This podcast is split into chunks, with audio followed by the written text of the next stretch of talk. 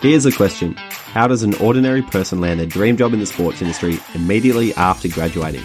Welcome to the Sports Grad Podcast, your bite sized guide to enter the sports industry. I'm Ruben Williams. And I'm Ryan Walker. In 2017, we said goodbye to exams and hello to full time work. This is a behind the scenes reveal of exactly how the best sports industry professionals in the world created careers that most only dream of. We believe every dream job in sport is worth chasing, and that's why we want to give you the tools to make it a reality. For a proven process to getting jobs in sport, download our free ebook, How to Get Jobs in Sport, the Sports Grad Method. You can get this for free at www.sportsgrad.com.au.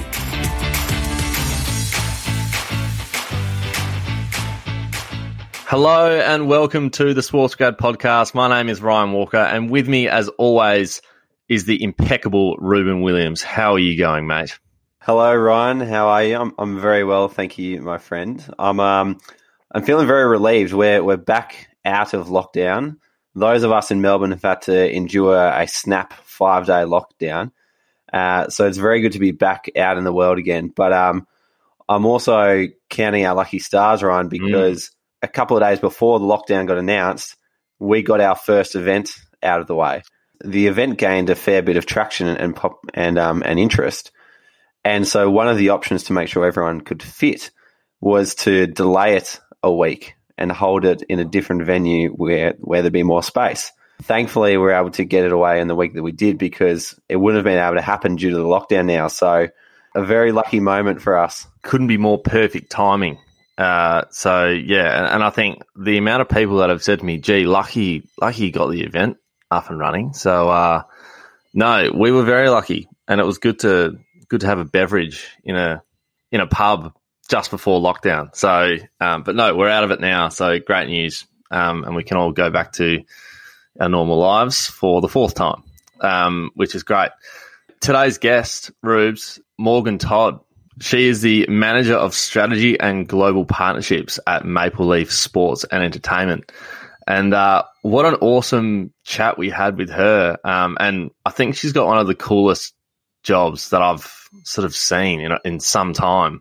Main thing that, that I'll say from the get go for, for those listening is Morgan works across four sports in one role. So part of part of her role is looking at obviously the the Raptors in the NBA, and then they've obviously got a team in the MLS, the NHL, and the Ca- Canadian Football League, which is pretty awesome when you think about it. Um, working for sort of a company that manages all types of sports and not just one, which often a lot of roles that you see around today is more so focusing on one sport. So I found that quite interesting from her. Yeah, that was super, super cool. Like, can you imagine doing your job now, but for four different teams? So that's, it's fascinating to talk to someone from one of those franchise groups. The other thing that really interests me about talking with Morgan is the business model of those franchise groups. And the main one that I'd been familiar with before was the, the City Football Group, who own Manchester United, sorry, not Manchester United, Manchester City, of course. It's their, Melbourne City, biggest rival. yes, they definitely would not own them. Manchester City, Melbourne City, New York City, all these different teams across the world, but focusing on football. Whereas you've got this franchise group who predominantly focus on Canadian uh, teams. And so to hear about how their business model works was was quite fascinating. I found. Yeah, absolutely. It was um, it, it was kind. Of, yeah, you're dead right in saying that it's a good comparison. Sort of, it's like a city football group, but for for sports, which is uh, which is awesome. Um, and like imagine each day, it's kind of like, well, I'm not just going to do the NBA today. I'm going to do the MLS as well, um, which is which is really cool. Um, the last one, which is probably timely and probably most relevant just for, for 2020 and 2021, but just how how they're, they're making up for lost value with their commercial partners. Um, and obviously, Morgan spoke a lot about the process they went to do that, sort of looking through contracts, looking at assets, rate cards, finding new ways to deliver digital assets, all, all these kind of things to to make up value, um, which was quite interesting to listen to. Yeah, no, I thought that was fascinating the way that they kind of shifted a focus onto their digital teams, and even cool to note how those how the headcount in those departments had picked up. So interesting to see where the, the focus has gone for the most essential jobs in sport. Absolutely. Well, we will stop there. Um, grab a pen for those listening. Uh, Morgan Todd is coming up.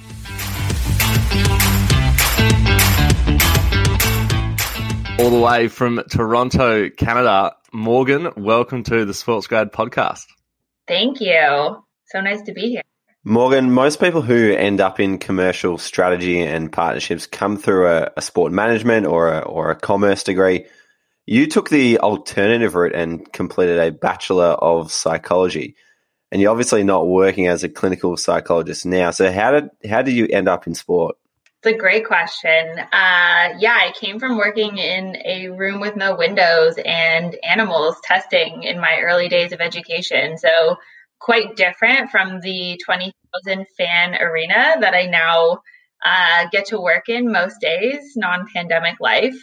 Um, I think when I first started out and where I am today, there's still some connective tissue. The first being that I love understanding how people think, how they work, how they behave, how they're motivated, um, and all of those triggers that come from every lens of a psychological understanding of the human brain. So um, I started in a much more science specific capacity, looking at how people operate um, in a number of different ways, and I've shifted into much more of a marketing lens. When I graduated, I just thought I need to work around people. Um, I need to be in a place where I can actually create action and I can show my parents what I do on a day to day basis um, and that it's really understandable and something that's going to make me feel excited to come into work every day. So um, I took a you know leap into the dark, joined a marketing program post graduation, and ended up finding myself in an internship uh, doing marketing for the Toronto Maple Leafs and Toronto Raptors. Um, and I haven't really looked back. I think I found my place in uh, looking at humans from a different perspective, looking at them as fans now, first and foremost, um, and understanding what really brings them to their feet. That's our motto at Maple Leaf Sports and Entertainment is bringing the world to its feet. So, you know, not only am I thinking about how we make people um, think or act or behave, we're thinking about it through the lens of igniting passion in them, whether it's through our partnerships or our brand activity. Um, it's all about what's going to make the fan experience better. So, uh, it's very similar, I'd say, in some ways to where I started, but um, definitely not the generic sort of sports specific focus that's brought me to where I am today. I think you you might be the first person we've spoken to with a psychology background. Rubes, you can probably sense that sense check that for me. But uh, uh, so, I think so. Yeah, it's um it's so interesting to hear from someone who's started from that background and up in sport. Was there a, sort of like a sliding door moment where if something didn't happen, you probably wouldn't have ended up where you are today? Yeah, it's interesting. I feel like I have a bit of a weird one because I was thinking about this earlier today um, I actually started my internships on the marketing research side of the business, and I loved working in that position. But I had to go back and finish my schooling. I had one more semester. I wanted to go travel. By the time I came back, and maybe this might be the sliding door moment number one, was that a new CEO had come in to change the company, and those um, who are familiar with the North American sports scene have heard the name Tim Leiweke in the past, and he is known for his culture change when he enters an organization. So when I was supposed to be coming back in, he had just joined the company and he was just bringing this new vision. It was all about championships. It was all about the energy and the drive to win. Winning was the number one thing. So it created a little bit of a change internally at MLSE. And I decided maybe now is not the best time to come start my full time career at this organization with so much change going on. So I went out, joined an agency for a couple of years, ended up spending about four years in the agency world and while I was out there, I got to try so many different, you know, brands and cultures and teams and figure out what I liked what I didn't like when it came to working with so many different, um, what would be now my partners. Um, and during that time, I ended up coming back sort of full circle and working on the Toronto Leafs and Toronto um, Raptors insurance. So it kind of came back. That would be the second sort of sliding door moment where I was brought back into a different capacity and someone reached out saying, hey, MLSE's come a long way. We've got this new strategy team. We've got um, a totally different job for you within the wider organization. And that's where I came back today. So I think if those two things hadn't happened, I might have had a totally different career trajectory. I might have been more in a business intelligence uh, sort of frame working at MLSE, or I might have, you know, come and gone in those times and found a different organization or a different career path since then. But I think it worked out and I found my spot specifically for my talents within this ecosystem at least. Morgan, most people listening outside of North America have probably never heard of Maple Leaf Sports and Entertainment. Do you want to give us a rundown of who they are and the different things that they're involved in? Of course. Uh, so I think our first and foremost team that you would have heard of would have been the Toronto Raptors, the 2019 NBA champions. At least I like to think that our boom was heard around the world in some degree. Sorry, jumping in. I love how obviously we spoke pr- quickly, sort of prior to recording. Each time you've mentioned the Toronto Raptors, you chuck in the 2019 NBA champions. Um, yeah. So, yeah, obviously a huge fan and a, a fair bit of passion behind the team, which is fantastic. Yeah, it's so exciting for us. It's our one and only NBA championship, which is why we're clinging on into the DNA of it. Yeah. But uh, yeah, it's it's funny. I say that there's by no means a mandate. There's no legal disclaimer asking me to say that. I just constantly to clarify that one. Uh, no, MLSE uh, is an interesting company. We own and operate four major North American professional league teams. Um, we've got the Toronto Maple Leafs, which are arguably one of the most historical franchises in the game of ice hockey. We've got the Toronto Raptors in the NBA, obviously. We've got Toronto FC, which is, um, as I talk about NBA championships, we've got the 2017 MLS champions in our portfolio, uh, the only Canadian team to have won the MLS before, which is really exciting. Um, and then the Toronto Argonauts, which are actually the oldest professional sports franchise in North America. Um, they started out as a rowing club, and eventually we've turned it into much more of a um, football franchise. So it's really exciting in that sense. We've also got all the minor affiliates that come along with them. Um, and then we also own and operate a number of venues. We do Scotiabank Arena here in Toronto, BMO Field, um, and we've got a partnership with Live Nation. So we also do uh, partnership sales for most of the concerts that you see across the country and all of the activations that come along with it. So we're, we never have a, a dull day here at MLSE. Um, we're sort of the core entertainment franchise in uh, Canada. So if you were to compare it to like another sort of entertainment group, it sounds like you're a Canadian version of the uh, City Football Group, which has got soccer teams all over the world, but you guys have branched out into just a North American sports and only focusing on Canadian teams. Is that right? Yeah, correct. We're we're also all male teams right now, so uh, maybe there's a future where we span into the female sports world. That's what I would love to see. Um, but it, yes, in, in essence, that's exactly what we are. We're all focused on the Canadian teams, even though some operate within um, American-based leagues as well. Sounds awesome. You kind of hit all bases in terms of sports and, and entertainment. Like I've just written down there, you've got basketball, soccer, hockey. I think you mentioned American football as well. Did you? Um, Canadian football. Canadian football. My, my apologies.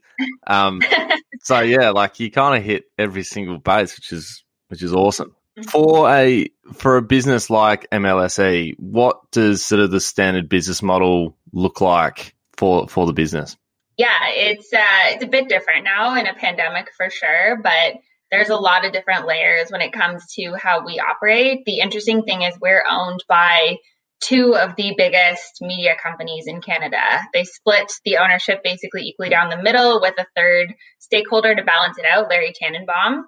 Um, and what that means is that we have a really interesting relationship where our owners benefit from our teams winning. They also are the host of all the networks that we host all of our games on. So um, it's very tightly interwoven and everyone wins together, which is a nice piece um, that not every sports franchise has.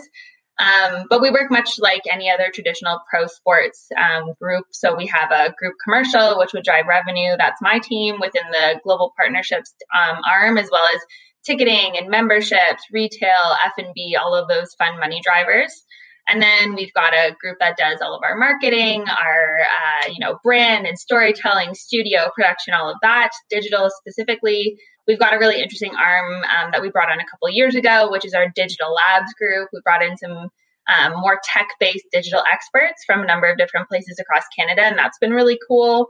And then we've got each of our front offices, which is um, a really unique relationship where they sort of function in operation of the team um, on their own, and we are there to support them on the back end. So the Toronto Raptors have their own group that operates the team, including all of their own PR people and coaches and business leadership. They've got people supporting from branding and appearances, player relations, and our job is to make sure that they have everything they need um, to be successful and, and win us those championships. So there's a lot of people. I think we've got over 500 full time employees across the organization with an extended wow, reach of probably 2,500 when you count all of our contract workers, our part time staff, anyone who might be supporting um, on a more ad hoc basis. So it's quite a large group of people that bring our, our teams to life. Wow, that is quite a complex business. It's sizable. yeah. Morgan, given there's so much money tied up in commercial partnerships with your teams and COVID has put a restriction on how much of that you can actually deliver, what have been some of the ways that you've been making up for value and, and how do you work out how much value actually needs to be made up for? Yeah, that's been a very complex process and something that I think many of us would have liked to not had to do. We we would have wanted to put it off for a little while, but I'm so glad that we did it right from day one of the pandemic. Um, I think the first thing that we did was full stop for a second and look at what actually was deliverable and what was not. So um, at that time, we had no teams playing, we had no bubbles, we had no thought on what you know a league resuming might look like. So we had to focus everything over to our digital platforms. We knew people were at home. We knew that they were still able to pick up their phones. They were still watching on TV. Um, so we had to sort of focus in our channels there and understand how those would operate given hundreds of partners and a couple teams. We don't want to be just spamming all of our fans all the time. So um, we had a bit to be mindful of there for sure. The place where we started when it came to understanding the back end and the business operations was to go through and look at every single partner contract. Those hundreds of contracts had to be sifted through um, and understand what every single asset was valued at. The interesting thing in the sports world is you have rate cards that you can look at as guides um, based on the value of that category that year or the value that the league has assigned to certain impressions. But as the league grows and the impressions grow, so does the value of that asset. So some had been obviously sort of grandfathered in season over season and were very different values than maybe some others that we had brought in in different situations. So we first had to sort of create a baseline and understand exactly what we were looking at, exactly what might be outstanding in terms of value relative to the overall contract or to other partners, and then figure out what would be the closest way for us to make up that value. So you have a couple partners that probably on the low end had a couple thousand outstanding. We were sort of halfway through the season We'd already done a bunch for them in the first half, and there was just a little bit to make up. We had other partners like Scotiabank, who is the naming rights partner of our arena, millions and millions and millions of dollars just in seeing that logo on our building every single night on broadcast or fans coming down. Um, so there was lots and lots and lots to figure out there. The nice thing I would say is once we started to understand what our bubbles looked like, and we've had many since then, as well as sort of resuming to normal play with it when it comes to the NHL and NBA, is that we gained a lot of those awareness driving assets back. People are tuned right back into their TVs. They're watching our games. They're seeing our regular assets when it comes to our rink boards, our in ice logos, our um, signage around the court. It all feels very familiar and it's very, very comparable to what they would have had before. We just have to do more of it because we don't have fans in the building all the time. So those are definitely the biggest bucket. From there, it's all about going digital. So, how are we creating new ways to engage our fans through content, through the app? We've been developing 8 bit games. Um, we've been looking at things like social content. We're teaching our fans everything from how to do their laundry to mowing their lawn. Um, coaches giving at home training and skills development tips, uh, giving insights into players. I'm sure we had lots of player Zoom calls um, back in the beginning, felt very foreign to us at the time. Um, and then the last piece was thinking about over the summer how do we physically engage our fans? Like there's something so magical about people coming together, even if it's at a social distance. So we created a play stage, if you will. It was a drive-in uh, venue where we could air all of our Leafs and Raptors playoff games as well as some concerts for uh, the city of Toronto in a really safe way. So um, it really gave them that sort of physical experience that they were looking for in the heart of Toronto that they wouldn't have been able to get um, just by watching the games at home. Did you have Drake come along and host those events? Uh, I wish. Drake was definitely at home social distancing and being safe. So uh, we didn't have any physical appearances of him, but uh, I have seen him uh, active on social lately. So I'm sure he's he's been watching and following along just like the rest of us. The great man Drake, and obviously shout out to him. He'd be he'd be tuning in. Um, you you basically answered my next question, which was around um, you know how, how have you delivered sort of new value to fans because they can't attend? But maybe I'll change that question to maybe what does the next sort of six months look like for you? Obviously, you might have fans coming back into arenas.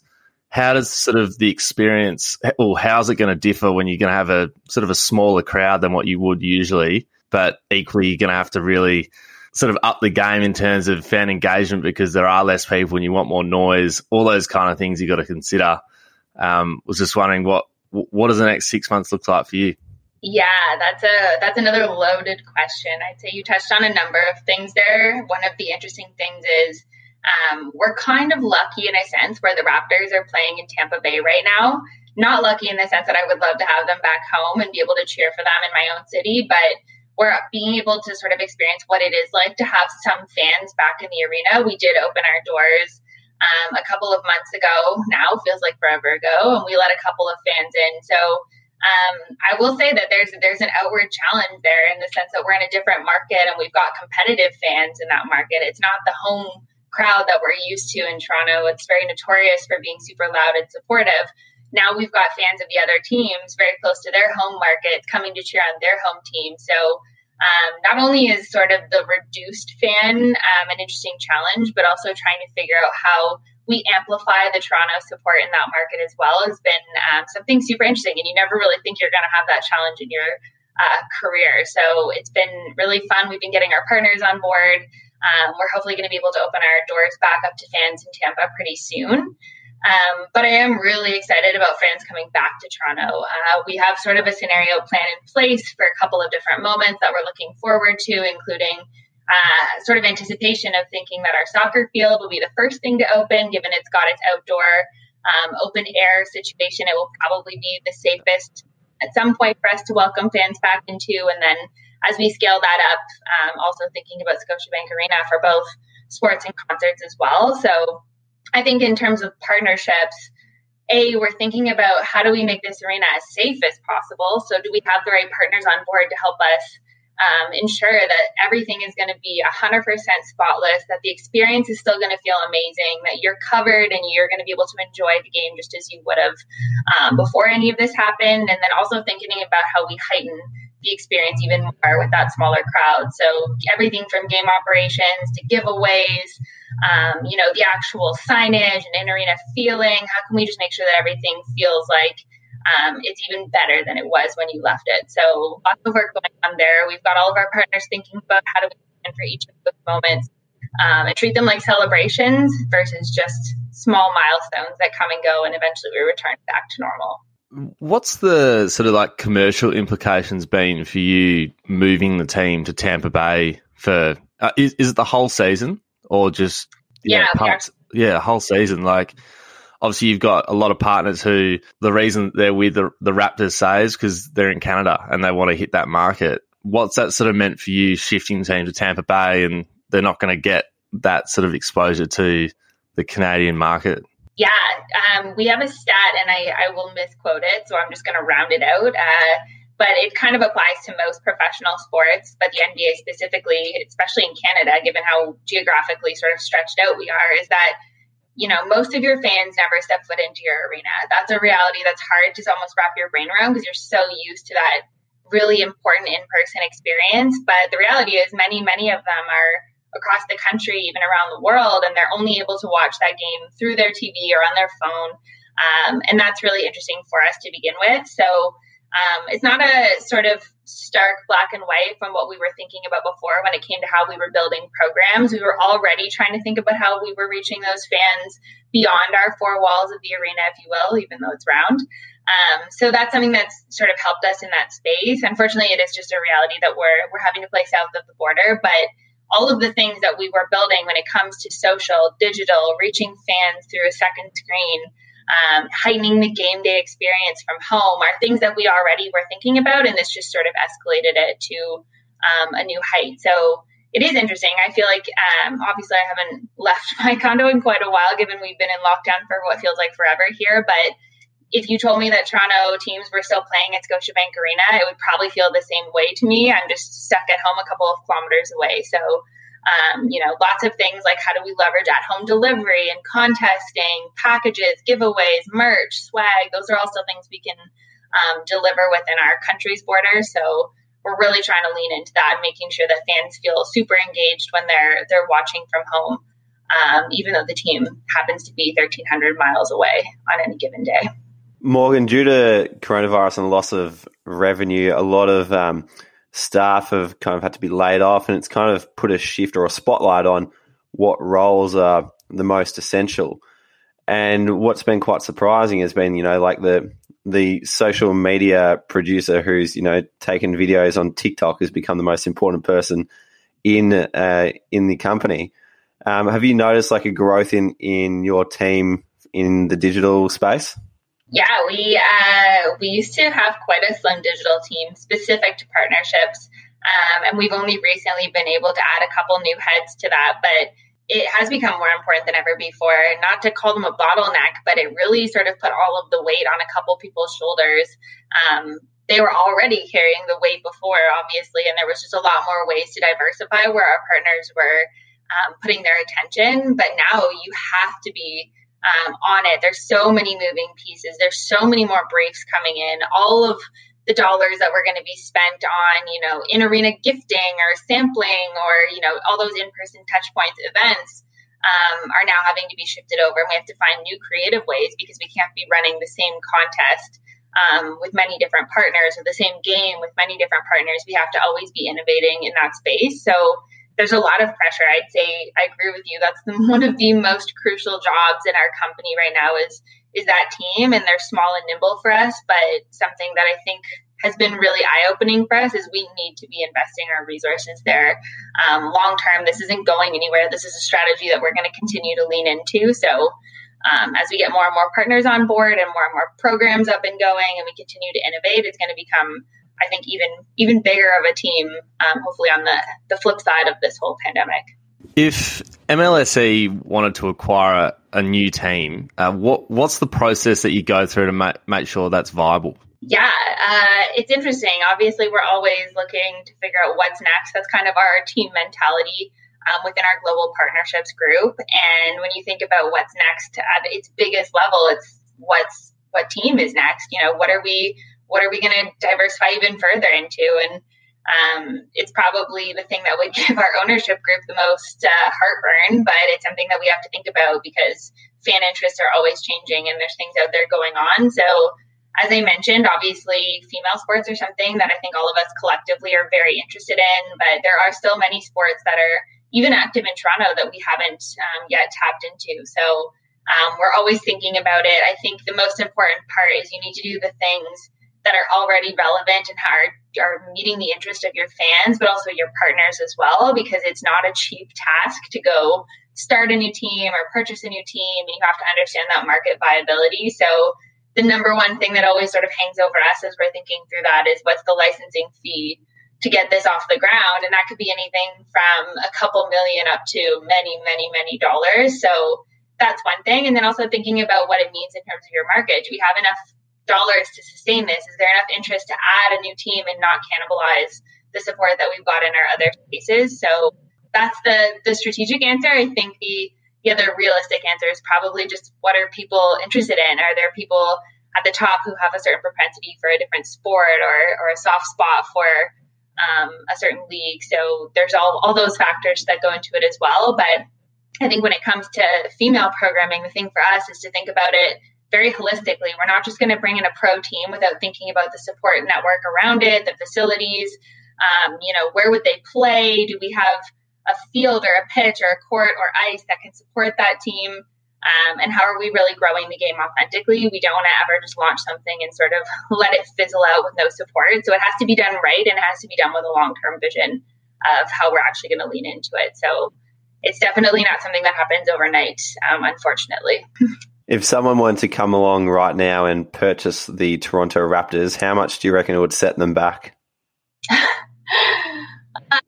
yeah, a couple trophies. No, I, I, I don't think put a price on the Toronto Raptors. I think they're too beloved by our, our ownership group. They, there is just no dollar amount at this point. Although I'm sure Drake, Drake, has mentioned he's interested in being a future Toronto Raptor owner, so I'm maybe so, listening out there. Surprised he's not already. Even just, you know, half a percent or a percent. Sure, he puts him in the in the conversation. I would have thought. yeah, maybe one day. Maybe one day. Morgan, last time we spoke, you talked about the old way and the new way uh, for getting into sport. Um, for our listeners out there who are trying to make sense of careers in sport, do you mind elaborating on what you mean by that? Yeah, we get this question all the time. In fact, I was talking to a colleague last night where this came up, but um, we're at an interesting pivotal point. I think I talked about how I came in as a marketing intern many years ago and re came back into the company um, later into partnerships. But I saw a huge shift in that time from when I um, first started. And that was only a couple of years. It wasn't a massive time in between, but the industry overall changed so much. Everyone that was coming into the sports and entertainment world was coming in because they were ready to commit to a career. They were finding an internship and they're sticking with all the way up through until they're joining as a senior leader on the team. And people were doing it because they were the biggest fan of that team or they were a massive sort of fan of working in sports and entertainment overall. And that was interesting. And a lot of people, even still that work in the industry, have taken that route. Where I think we're headed to is that we're understanding that we really need to diversify our skill sets. And if the industry is to grow overall, we really need to innovate and push what we're bringing into our space. So when I say that, myself coming in from the agency world, I joined a team where there was a brand manager who had worked um, more in the CPG space for Unilever. We had a consultant who had come from much more of an analytical background. And we were thinking about how we were going to add the next skill set. So, mine being in communications planning um, was very different from someone who may have been in the sports and entertainment world their whole career. So, we've continued with that mindset, and I've noticed it hugely across the whole North American sports scene is what skill are you bringing to the table as your number one sort of value add to that group? Second is your fandom, because we know, we say this all the time anecdotally, we've got 20 million fans across Canada. So if we're hiring someone to join this business, we know that we have fans out there. What are we hiring for? It's a new skill set, it's a different experience, it's a different background.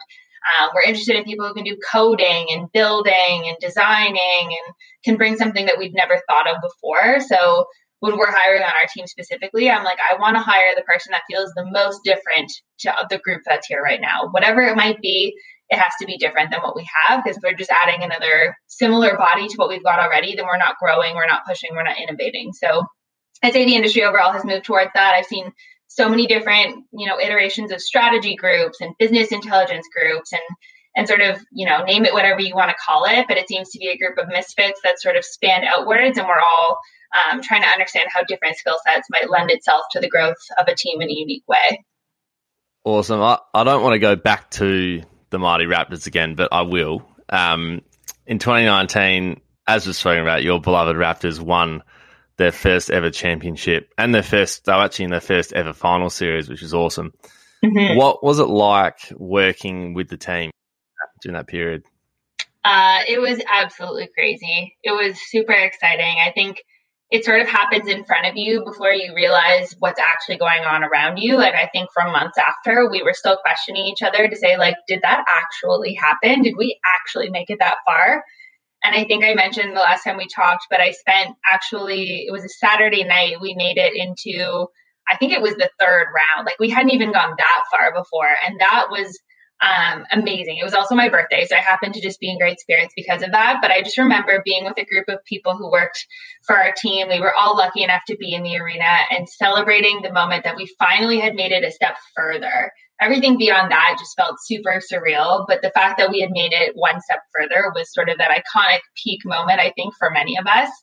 Um, it was kind of surreal in that sense. And the nice thing was that we got to celebrate it with all of our partners and all of these people that you look back and unfortunately, I didn't work at MLSE for the last 25 years, but there's been a lot of people who've been there for the journey, close to the team um, since its inception. So for those people, it meant more than anything to be um, at the heart of all of the action. I wish we got to win on Toronto soil. That would have been amazing, but um, I look back and it's just crazy. Everything from the parade that set new records for how many people came out, took over the city of Toronto, um, to the rings. We were talking about last time how cool it is to have a championship ring um, to still even finding some of the championship merch. We joke about it all the time that you still sort of find it tucked away in your your corners of your uh, house, and you never you never forget about those moments. So that's probably why I constantly say 2019 NBA champions because I'm seeing all of it all over my condo all the time.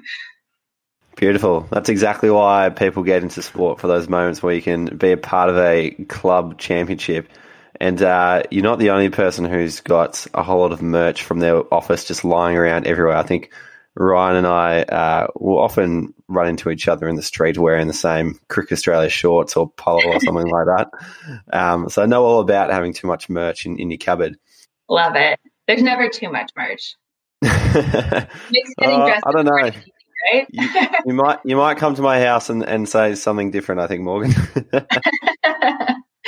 there's, there's, having merch, then there's then there's Ruben. Um, different altogether. Although my bottom drawer, I must say, after getting this season's merch now, Rubes, it's it's getting a bit heavier. Um, so yeah, I know you're hoarding it. So if you want some, I'll pop it round. yeah, I'll, I'll come over today.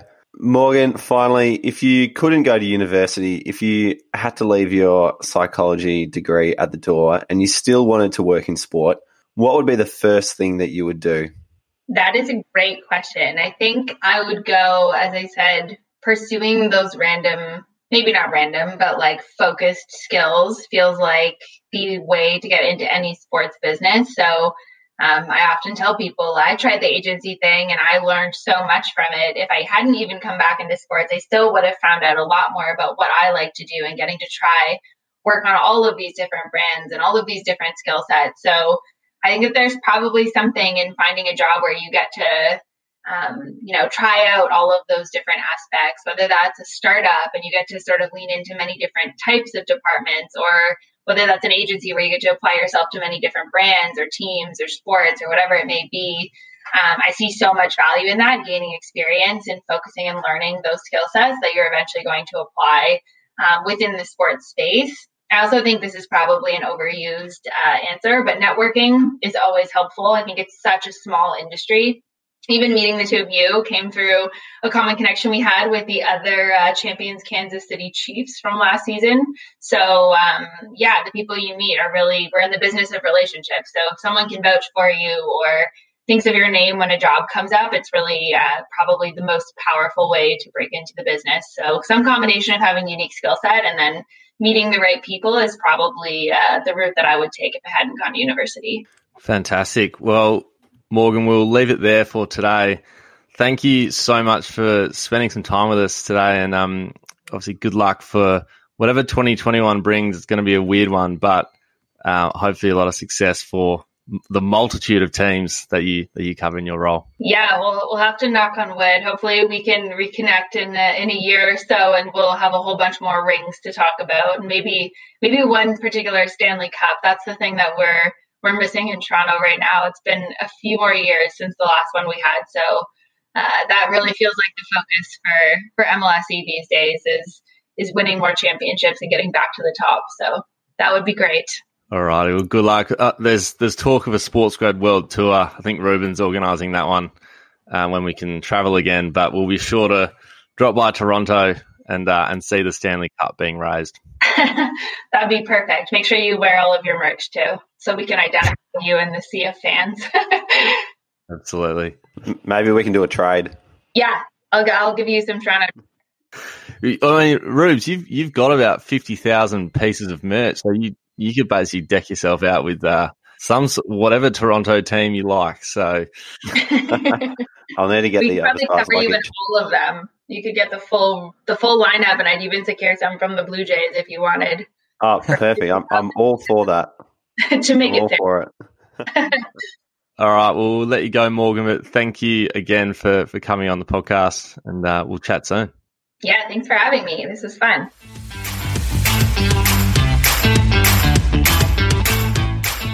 So there we go. What what a what a great chat that was, Rubes. I think there's so much to take away from that discussion and what an interesting role. I think I said at the very start of the pod, like, what a cool job. Like dealing with four sports in the one role it is just so interesting. So what a dream job. Yeah, and we hadn't we haven't talked to anyone from Canada before, so very interesting to understand how things work up there. But um, in terms of what you know people can take away from this episode, I think one of the, the key things that I would be looking at is trying to further understand how those franchise groups operate. And so I think, you know, if you wanted to do something after this episode, one thing would be to research those groups and just increase your commercial understanding of how those teams operate, because that's going to feed into your understanding of the sports industry and allow you to kind of have more of those intelligent conversations when they come up if you're conversing with other people in the industry or if you get asked a question around a subject matter during an interview as well. So I think, um, yeah, one thing I'll be doing after this, Ryan, is just looking up the Maple Leaf Sports and Entertainment Group and what other franchise groups are out there as well. Yeah, absolutely. I agree. It, it's good to yeah, good to research these kind of things and know know what's happening. Because um, I wasn't really across what they did before this, so it shows there's probably a lot of these type of companies that that do this. So good to know. Um, my takeaway, and I guess she mentioned it right at the end there, but just reiterating that the sports industry is relatively small compared to others. So um, having contacts and relationships are absolutely essential. Uh, and because it's so small, people see roles come up or opportunities that people might be interested in. They come up all the time. Um, and if they, they've got someone in their mind or they've, they've got some contacts that they already know, it's, it's kind of like a step ahead and you can obviously, um, take advantage of those relationships and, and get your sort of foot in the door and have an advantage to, to try and get those opportunities. So again, um, we say it a lot, but um, it's it's that networking thing, um, that little thing that we always talk about. Um, and she she summed it up pretty well there at the end. Yeah, and coming at it from a point of view where people know you for a specific skill, not just because you love sport and you don't want to work in sport, yeah. but you've got specific skills that you can bring to an organization Yeah. Ryan, my, my final takeaway was to go out and, and brainstorm and, and, research some of the activation ideas that teams are using to make up for lost value at the moment. And Morgan spoke at length about some of the things that, that they're doing. And I think, um, you know, similarly, if you get put in a scenario interview down the track, you might be asked to bring up a couple of ideas of what would you bring to the organization or what would you do in this situation. I think it's it's never a bad idea to to keep on top of what – some of the professional teams are doing around the world at the moment that you can kind of just like chop and change and you know use in your own uh, circumstances too. If you're involved in a grassroots club, you can apply it there.